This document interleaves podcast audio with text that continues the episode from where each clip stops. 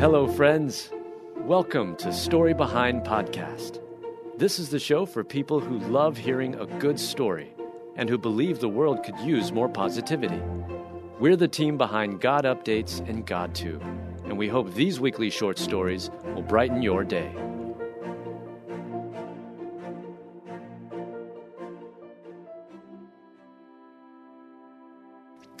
A different kind of Christmas wish. A dying boy hangs on just long enough to meet and name his baby sister. Written and read by Mel Johnson. Doctors said nine year old Bailey Cooper didn't have long left. Maybe only a few weeks or even days. But the dying boy with cancer lived longer than expected, hanging on against all odds, long enough to meet and name his baby sister. British boy Bailey Cooper may have only spent nine years on this earth but his huge grin and beautiful smile will surely be remembered for far longer. Bailey Cooper first became ill in 2016. What doctors first suspected might be a viral infection soon turned out to be something much worse non Hodgkin lymphoma, a rare form of cancer which develops in the network of vessels and glands in the body. By the time doctors diagnosed Bailey, he was already in stage three. Over 15 months, the boy and his family endured a roller coaster of ups and downs. For a time, Bailey's cancer went into remission. But while on a family vacation, doctors called with heartbreaking news. Bailey's cancer had returned. The doctors threw the book at it and told us even if he survived it, the long term effects will last for the rest of his life. Bailey's dad, Lee, said. Bailey's family and doctors tried everything to save him, including a stem cell transplant. Amazingly, Bailey smiled through every round of treatment. Sadly, though, Bailey's cancer proved too much, and his doctor said the nine year old boy had only days or weeks left to live. But the doctors didn't take into account the sweet boy's determination to meet his newest sibling. Bailey's mom, Rachel, was pregnant, and Bailey made it clear he wasn't going anywhere until he got to meet his baby sister. Doctors didn't think Bailey would be able to fight his cancer long enough to see his sister's birth.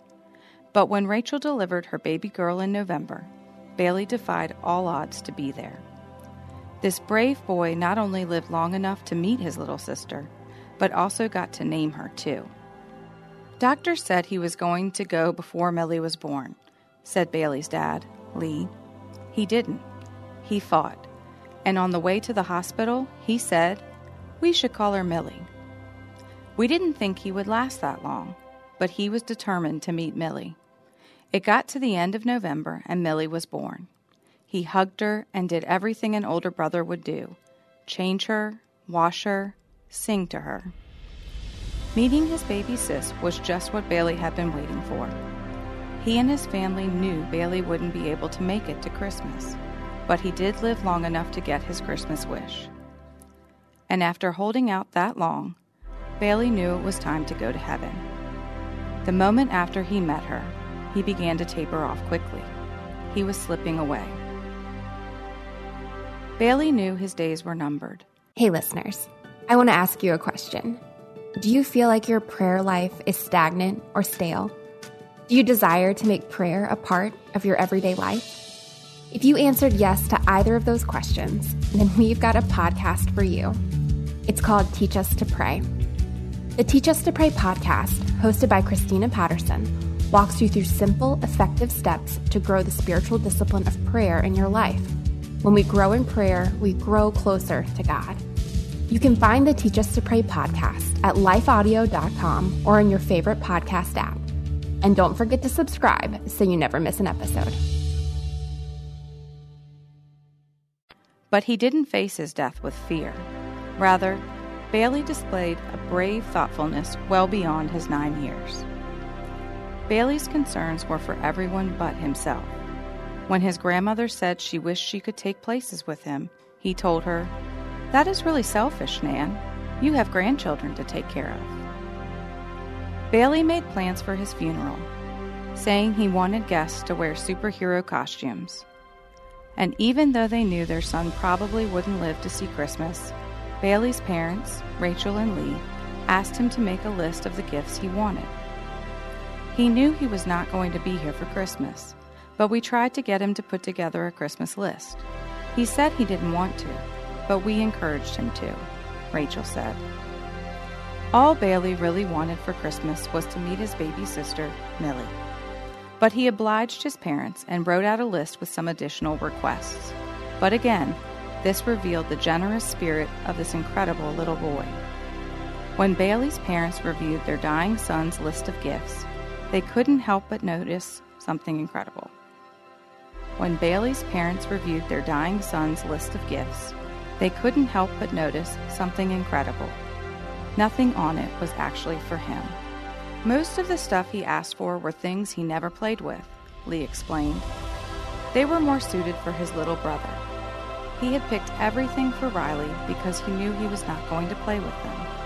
Bailey had already received his Christmas gift, living long enough to meet Millie.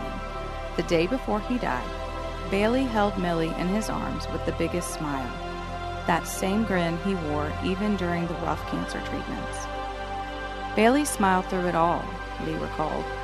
He pulled funny faces and made people laugh, even though he was in so much pain. On Christmas Eve, surrounded by his family, Bailey finally found his healing. He went home to be with the Lord. By 11:45 a.m. on Christmas Eve, we were by his bedside. We knew it was not going to be long. We told him, "It's time to go, Bailey. Stop." Rachel explained. The moment we said stop, he took his last breath and had just the one tear come out of his eye. It was peaceful. Even in his final moments, this sweet boy's thoughts were for others. Bailey had strict instructions for his heartbroken parents. You're only allowed to cry for 20 minutes. You have to take care of Riley and Millie. And the sweet boy was already planning to watch over his baby sister when he got to heaven. I want to stay, but it's my time to go, to become her guardian angel, Bailey explained with a wisdom far beyond his nine years.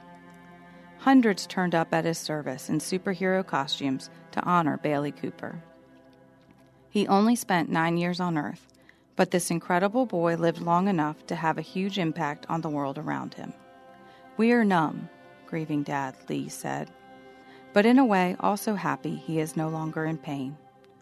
Rachel added, The hardest thing is living without him. Our hearts and prayers go out to this grieving family.